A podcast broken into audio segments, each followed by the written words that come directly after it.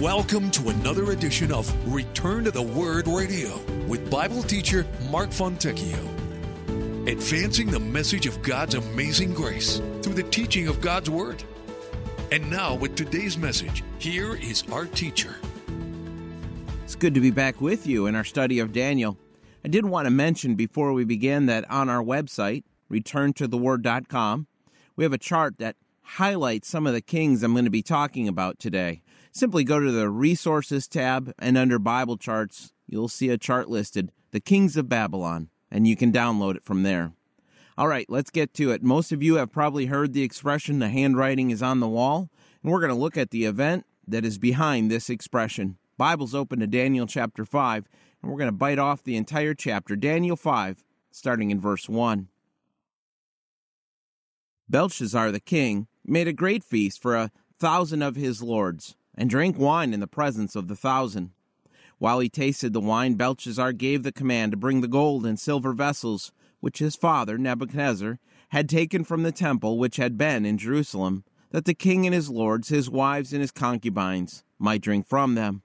Then they brought the gold vessels that had been taken from the temple of the house of God, which had been in Jerusalem, and the king and his lords, his wives, and his concubines drank from them. They drank wine and praised the gods of gold and silver, bronze and iron, wood and stone. In the same hour, the fingers of a man's hand appeared and wrote opposite the lampstand on the plaster of the wall of the king's palace. And the king saw the part of the hand that wrote. Then the king's countenance changed, and his thoughts troubled him, so that the joints of his hips were loosened and his knees knocked against each other. The king cried aloud to bring in the astrologers, the Chaldeans, and the soothsayers. The king spoke, saying to the wise men of Babylon, Whoever reads this writing and tells me its interpretation shall be clothed with purple and have a chain of gold around his neck, and he shall be the third ruler in the kingdom. Now all the wise men came, but they could not read the writing or make known to the king its interpretation. Then King Belshazzar was greatly troubled. His countenance was changed, and his lords were astonished. The queen, because of the words of the king and his lords, came to the banquet hall. The queen spoke, saying, O king, live forever. Do not let your thoughts trouble you, nor let your countenance change. There is a man in your kingdom in whom is the Spirit of the Holy God, and in the days of your father, light and understanding and wisdom, like the wisdom of the gods, were found in him. And King Nebuchadnezzar, your father, your father the king, made him chief of the magicians, astrologers, Chaldeans, and soothsayers inasmuch as an excellent spirit, knowledge, understanding, interpreting dreams, solving riddles, and explaining enigmas were found in Daniel, who the king named Belteshazzar. Now let Daniel be called, and he will give the interpretation. Then Daniel was brought in before the king. The king spoke and said to Daniel, Are you that Daniel, who is one of the captives from Judah, whom my father the king brought from Judah? I have heard of you, that the Spirit of God is in you, and that light and understanding and excellent wisdom are found in you. Now the wise men, the astrologers, have been brought in before me that they should read this writing and make known to me its interpretation. But they could not give the interpretation of the thing. And I have heard of you, that you can give interpretations and explain enigmas. Now, if you can read the writing and make known to me its interpretation, you shall be clothed with purple and have a chain of gold around your neck and shall be the third ruler in the kingdom. Then Daniel answered and said before the king, Let your gifts be for yourself, and give your rewards to another. Yet I will read the writing to the king, and make known to him the interpretation. O king, the Most High God gave Nebuchadnezzar your father a kingdom and majesty, glory, and honor. And because of the majesty that he gave him, all peoples, nations, and languages trembled and feared before him. Whomever he wished, he executed Whomever he wished, he kept alive. Whomever he wished, he set up. And whomever he wished, he put down. But when his heart was lifted up and his spirit was hardened in pride, he was deposed from his kingly throne, and they took his glory from him. Then he was driven from the sons of men. His heart was made like the beasts, and his dwelling was with the wild donkeys. They fed him with grass like oxen, and his body was wet with the dew of heaven. Till he knew that the Most High God rules in the kingdom of men and appoints over it whomever he chooses. But you, his son Belshazzar, have not humbled your heart, although you knew all this, and you have lifted yourself up against the Lord of heaven. They have brought the vessels of his house before you, and you and your lords, your wives, and your concubines have drunk wine from them. And you have praised the gods of silver and gold, bronze and iron, wood and stone, which do not see or hear or know, and the God who holds your breath in his hand and owns all your ways you have not glorified.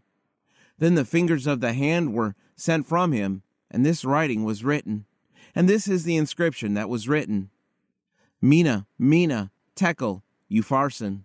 This is the interpretation of each word. Mina, God has numbered your kingdom and finished it. Tekel, you have been weighed in the balances and found wanting. Peres, your kingdom has been divided and given to the Medes and Persians. Then Belshazzar gave the command, and they clothed Daniel with purple, and put a chain of gold around his neck, and made a proclamation concerning him that he should be the third ruler in the kingdom. That very night Belshazzar, king of the Chaldeans, was slain, and Darius the Mede received the kingdom, being about sixty two years old. On March 19, 2003, an event transpired that closely parallels our text. On that day, Saddam Hussein and his sons Uday and Qusay, they invited a few of their close friends and advisors to have dinner with them in an exclusive restaurant in downtown Baghdad. They did this despite the ominous fact that an invasion was imminent from the U.S. forces that were massing across the border in Kuwait. But someone tipped off some of our special forces who were already in the area. President Bush ordered a strategic strike, and Saddam's dinner party came to an abrupt end when cruise missiles slammed into the building and completely demolished it. Now, Saddam and his son survived this initial attack, but it was the beginning of the end for a brutal dictator who had ruled Iraq for 30 years. Saddam liked to compare himself to the great Babylonian king Nebuchadnezzar, who ruled the empire from 605 BC until he died in 562 BC. Saddam actually spent millions of dollars attempting to rebuild the city of Babylon, which is located about 50 miles south of Baghdad along the Euphrates River. Babylon itself was the New York City of its day. It was the economic, cultural, and religious center for the world. And from a military point of view, Babylon was almost impossible to conquer. It is reported that the wall surrounding the city was 350 feet high and 87 feet wide, and extended 35 feet underground to prevent anyone from digging underneath, tunneling underneath it. Then it is said to have had a moat between the outer wall and the inner wall. Hundreds of towers were placed on top of the wall to defend the city against an attack. City of Babylon was roughly the size of 100 square miles. The Euphrates River flowed through the middle of the city, which provided all the fresh water they needed. Historians believe that the Babylonians had enough food stored up that they could have survived a 20 year siege. These were some of the reasons that King Belshazzar did not seem overly concerned about the threat posed by the siege of the Persian army just outside the city gates.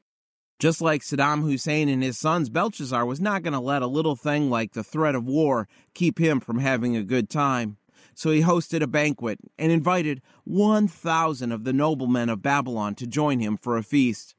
Now, it's possible that he wanted to reassure the nobility that despite the proximity of the enemy, there really wasn't anything to worry about. Now, these feasts, they were wild, they were unrestrained. Wine and women, you can fill in the gaps of what type of event this was meant to be. Now, before we dig into our text, we need to really understand who Belshazzar was. At the top of the chart that I mentioned, you can see that Nebuchadnezzar reigned as a king for a period of 43 years. He fades from the scene at the end of Daniel 4. He died in 562 BC. His son, Evil Merodach, became king. Now, Evil Merodach is mentioned in 2 Kings chapter 25. If you're able, turn there with me. 2 Kings 25, and we'll start in verse 27. And while you're turning there, remember who Jehoiakim was. Jehoiakim was the second to the last king of Judah. Chapter 24 of 2 Kings tells us that Jehoiakim was only 18 years old when he became a king. He wasn't a good king, and he only reigned for three months until Nebuchadnezzar came and took him back to Babylon and threw him in prison. So now in chapter 25, verse 27 of 2 Kings, we read Now it came to pass in the 37th year of the captivity of Jehoiakim, king of Judah, in the twelfth month, on the 27th day of the month that evil Merodach, king of Babylon, in the year that he began to reign, released Jehoiakim, king of Judah, from prison.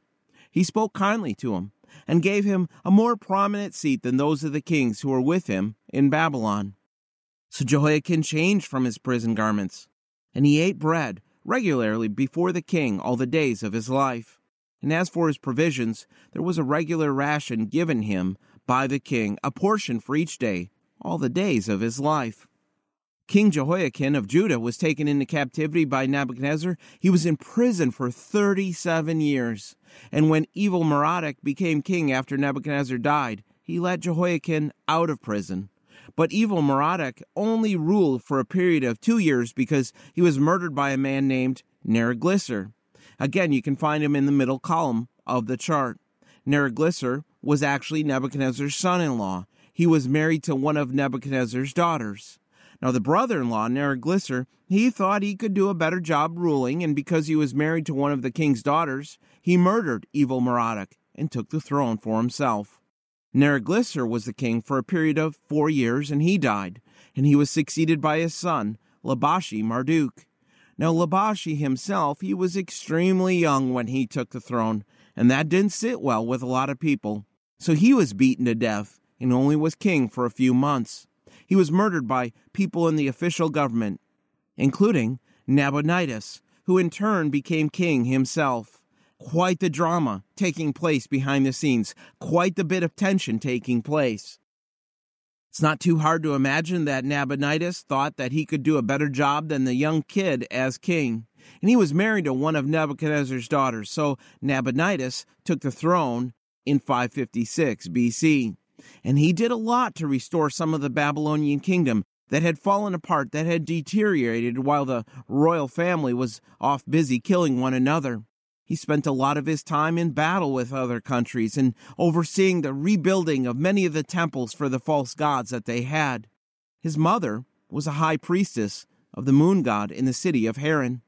Now, Nabonidus actually ruled for 17 years, but Here's the key he spent 10 of those 17 years away from Babylon. So he appointed his son, Belshazzar. He appointed him as second in command of the empire. Nabonidus was the king, but Belshazzar was his oldest son, and he appointed him as a co regent, meaning that his son Belshazzar had the authority of the king, even though his father was still the king. It used to be that the critics said there was no proof that this man existed that this book could not be trusted because there was no record in Babylonian history of this man, Belshazzar, until 1854, when several small cylinders were found in southern Iraq. They contained a prayer that was for the long life and the good health of Nabonidus and for his eldest son, Belshazzar. Never doubt the accuracy of God's word. At the point of our text, the glory days of Babylon have come and gone. Nebuchadnezzar's gone. About 25 years have gone by since chapter 4, and Daniel at this point is now over 80 years old. And we are about to witness the transition to the second major dominant empire during the times of the Gentiles. So, verse 1 starts out by referring to Belshazzar the king. Bel was one of the false gods that they had, and Shazar means protect the king. So his name literally means Bel, this false god, protect the king. With the city surrounded by the Persian army at the time of the banquet, I do not think that this false god was doing such a good job of protecting the king. With his father away, Belshazzar is referred to as the king. His father, Nabonidus, at this point in time, he'd come back to Babylon, but had gone out with his army to fight the Medes and Persians, and had already been defeated. Then King Nabonidus fled to a town named Borsippa with a few of his followers. He was followed there by the soldiers from the Persian army, and he surrendered to Cyrus of Persia. Now Cyrus let Nabonidus live. He was allowed to live in a place called Carmania with the agreement that he would never return to Babylon. So, in your mind, picture what's taking place. The king's gone. Nabonidus had already been defeated and had surrendered. The rest of the Babylonian Empire had already been taken over. All that remained of this large and powerful Babylonian Empire was the city of Babylon, the capital city with its massive fortified walls. His son Belshazzar is in charge. The Persians have surrounded the capital city of the empire, they've surrounded Babylon. But Belshazzar was pretty confident. Remember, Babylon had those massive walls that were built up around it that no one could penetrate. And they had enough food and supply stored up within the city to sustain them for 20 years. The city of Babylon had not fallen to an invading army in 1,000 years. So even though the enemy is outside the city, Belshazzar's confident, and he has a large banquet to show his confidence. Notice the size of this event. He invited 1 thousand of his nobles to this event. Archaeologists have found a room, a banquet hall, that is 55 feet wide and 169 feet long, that has plastered walls just as it mentions in our text. This could have been the hall that they used. We know that Babylon easily had the buildings to hold such a large feast, and we know from history that these type of feasts were common in the ancient world. One Persian king actually used to dine daily with 15,000 men over in the Assyrian Empire when the capital city of Calah was dedicated in 879 BC, historians tell us that the king of Assyria had a feast with 69,574 guests. These huge feasts, they had a purpose. It kept the people happy with the king and it showed everyone the power and strength of the king. As we look at verse 2, you need to keep in mind that back in chapter 1, back in our earlier studies, we saw that Nebuchadnezzar took some objects out of the temple of the Jews and he brought them back to Babylon. Belshazzar orders that these be brought out, verse 2 says, so that the king and his lords, the lords were the noblemen, that the king and his lords, his wives, and his concubines might drink from them.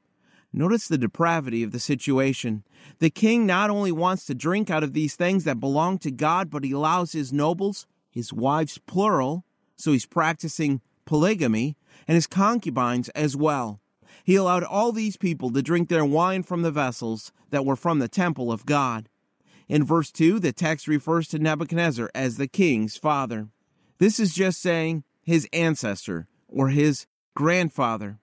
In the Hebrew and Chaldean languages, there is no word for grandfather. So if you were a great grandfather or a grandfather, you'd be referred to as a father. But notice the audacity, notice the arrogance. Verse 4 teaches us that all of this drinking of the wine was to praise the false gods of gold and silver, bronze, iron, wood, and stone. This was Daniel's way of telling us that these gods that Belshazzar honored, they were no gods at all. Drinking out of the vessels from the temple of the Jews was an obvious way of trying to say that these false gods that they worshipped were superior to the God of the Jews. Thousands of years later, not much has changed. Today, we continue to see the unredeemed intrude into the things of God and even attempt to redefine marriage, which is something that God created for His glory. It is a principle found throughout the Word of God. The lost defile what belongs to God. Then notice verse 5 again. In the same hour, the fingers of a man's hand appeared and wrote opposite the lampstand on the plaster of the wall of the king's palace, and the king saw the part of the hand that wrote. All of a sudden, in verse 5, the fingers of a hand appears and begins writing behind the lampstand, and it was writing on the plaster wall. Verse 5 tells us this happened in the same hour, while they partied, while the booze flowed, and while they worshiped the false gods of Babylon, this is when the writing appeared. The lampstand was set up to illuminate that wall, to shine on that wall. But why? Because we know that the king had put on this wall inscriptions that declared his power as a king. Now there was a hand writing of his doom on this same wall.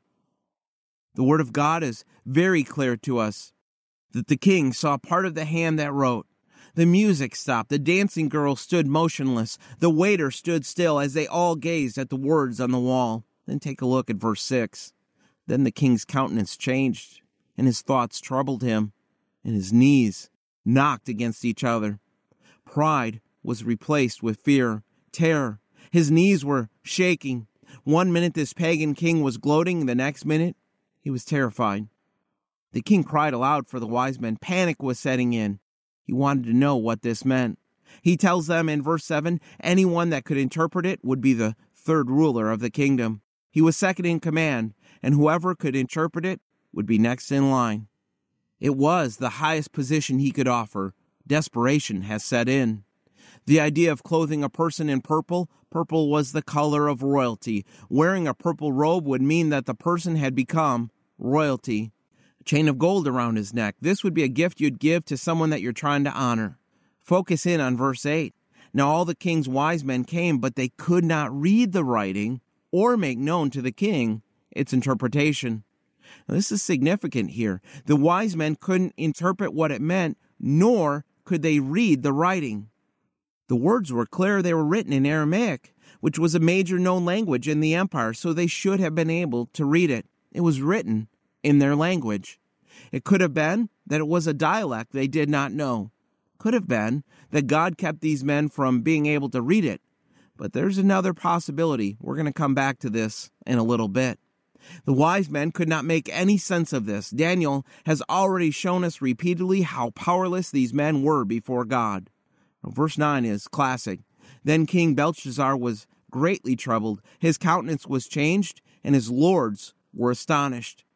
Thousands of troops are outside the enemy gate. Belshazzar was not concerned, but this, this made him terrified.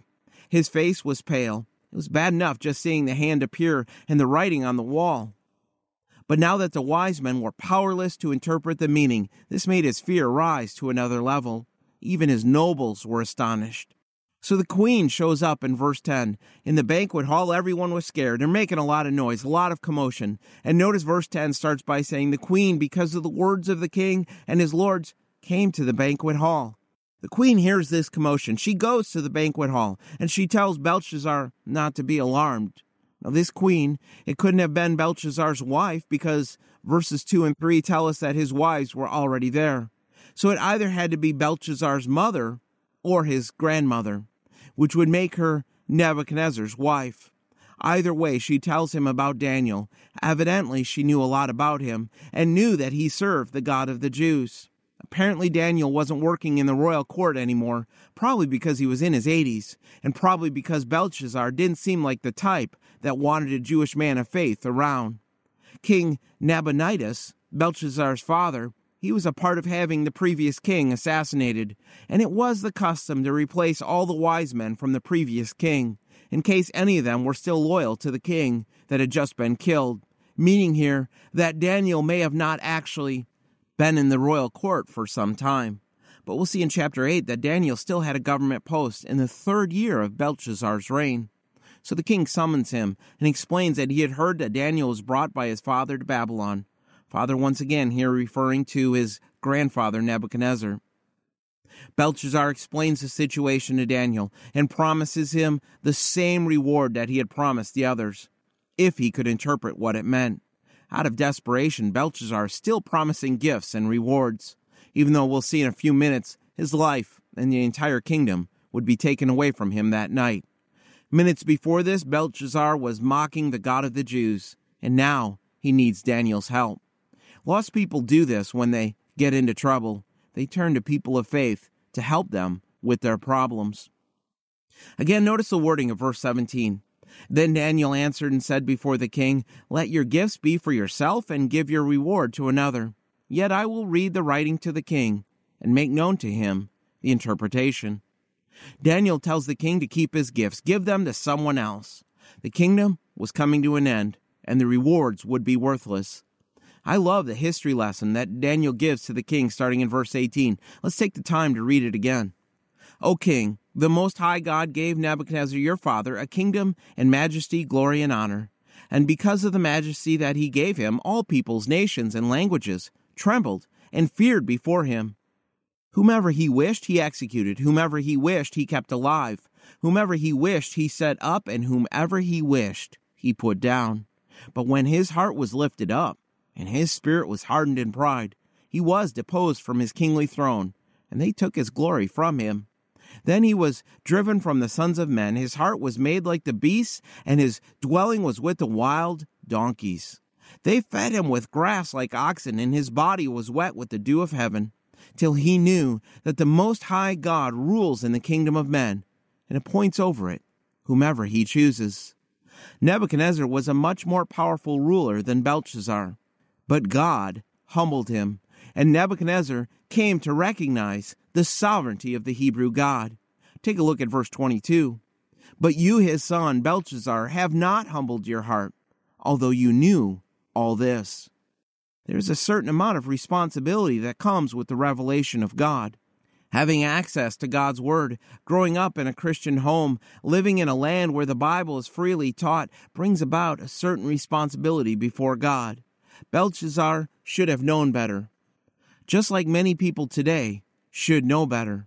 Even though Belshazzar knew of Nebuchadnezzar's encounter with God, he still did not humble his heart before Yahweh. Notice verse 23 And you have lifted yourself up against the Lord of heaven. They have brought the vessels of his house before you, and you and your lords, your wives, and your concubines have drunk wine from them. And you have praised the gods of silver and gold, bronze and iron, wood and stone, which do not see, or hear, or know. And the God who holds your breath in his hand and owns all your ways, you have not glorified. By praising the man made gods while drinking from the vessels of Solomon's temple, it was again another direct challenge to God because he was exalting himself over the God of the Jews. And I am afraid that this is just what our Supreme Court in the United States has done by ruling that homosexuals can get married. They have challenged the God of heaven, and God will not be mocked. Daniel has no patience for the false Babylonian gods they do not see, hear, or know but the very God, the God who holds your breath in his hand, the God who owns all your ways, you have not glorified. In verse 24, Daniel explains that the hand was sent from God, the same God that Belshazzar had mocked. Now, let me explain why I think the wise men might have had a tough time reading or understanding the words written on the wall.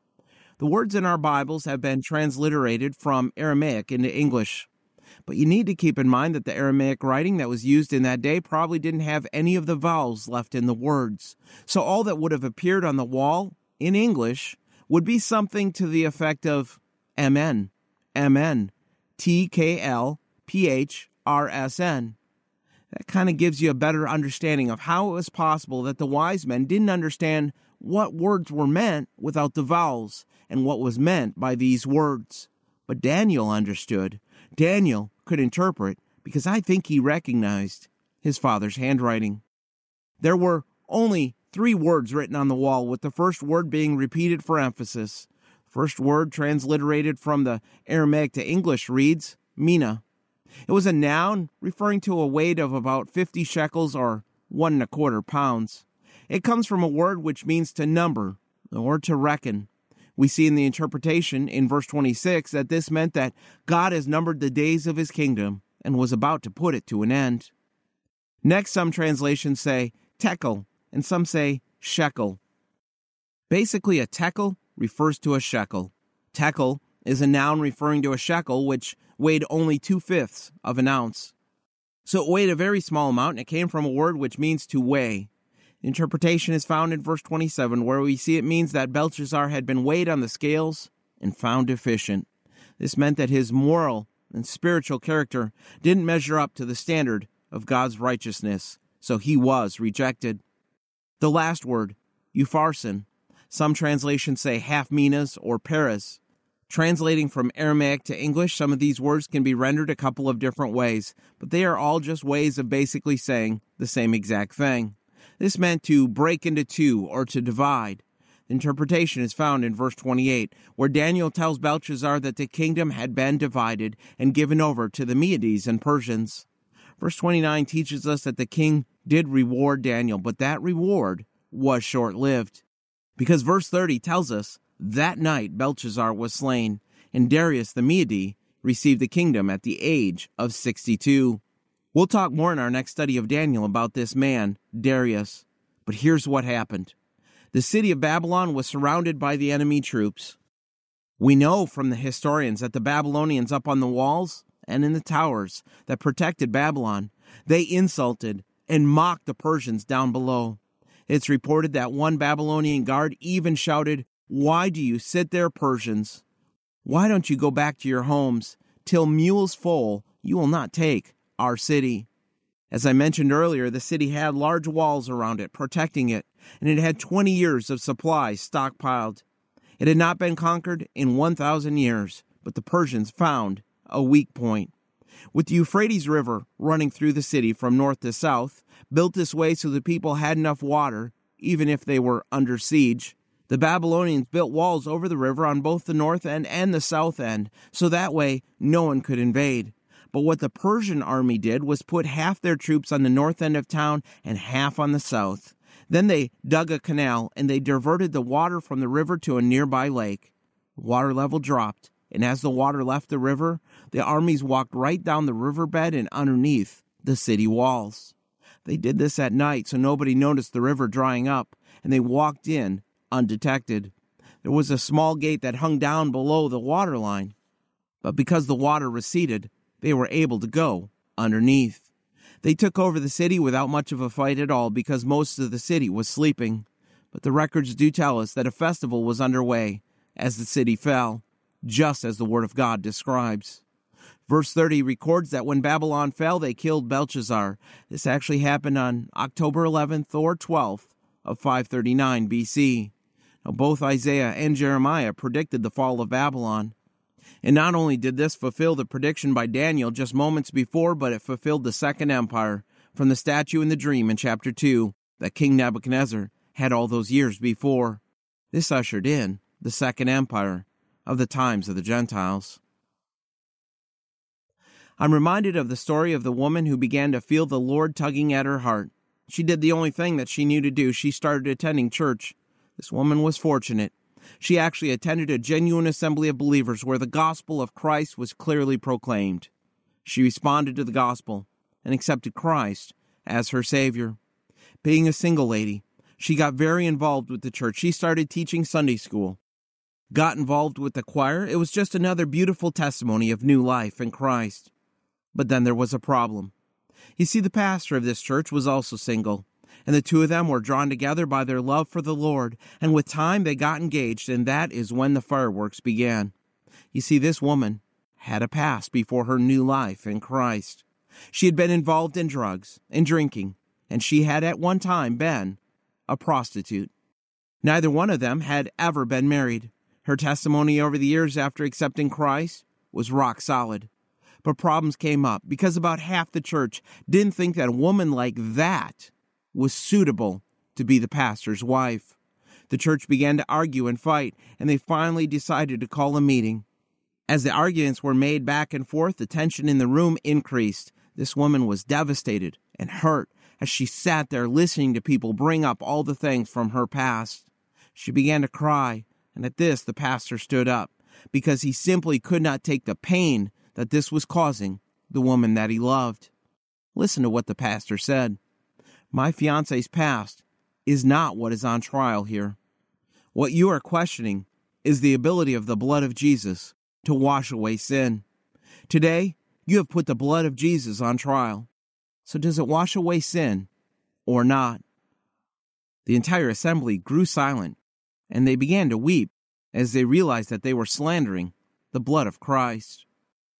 This is the testimony of a proud church, a church that had failed to adequately wrestle with the doctrines of Scripture, of the grace of God, the forgiveness of God, and the deep need of the hour for men and women of faith to live in humility before Christ and men. I hate pride. I hate it in my own life, and I hate it in my brothers and sisters in Christ. Having come to know the Lord Jesus Christ as my Savior behind the bars of a jail cell 22 years ago, I can testify firsthand that within the Church of Christ, the arrogance is sometimes revolting. It does make me wonder how many truly understand and believe the words of Scripture, the words of the gospel of Christ. It does make me wonder just why it is that we can see pride in a pagan king from Babylon, but we fail to see it in our own lives. Howard Hendricks, if you don't know the name, he was the popular seminary professor who served the Lord faithfully for many years. He used to keep a little black book wherever he went, and in it he wrote the names of men, men that he had taught at seminary who had fallen out of the ministry, either because of an affair or some other significant sin. The list grew to well over a hundred names. He studied this list, trying to determine the common thread. Finally, he realized what it was. Each man that had fallen into sin when he had them in class and in the years he had known them since, had the same thing. Each man had a haughty spirit. Proverbs 16:18 Pride goes before destruction, and a haughty spirit before a fall. This was the sin of the lost Babylonian king. This is the sin that is dominating the landscape of the Western Church, and this is one of the sins that deeply hinders the work of Jesus Christ and damages the lives of believers. Let us not be so prideful. Let us not be so arrogant. Your sin is no better than mine. Our sin is no better than that of the lost. Do not make the mistake of questioning the ability of the blood of Christ to cleanse any man or woman from sin. And learn the lessons from those that have gone before, that you cannot honor Christ if your focus is on bringing glory to yourself. Exalt Christ as we continue to live in His grace.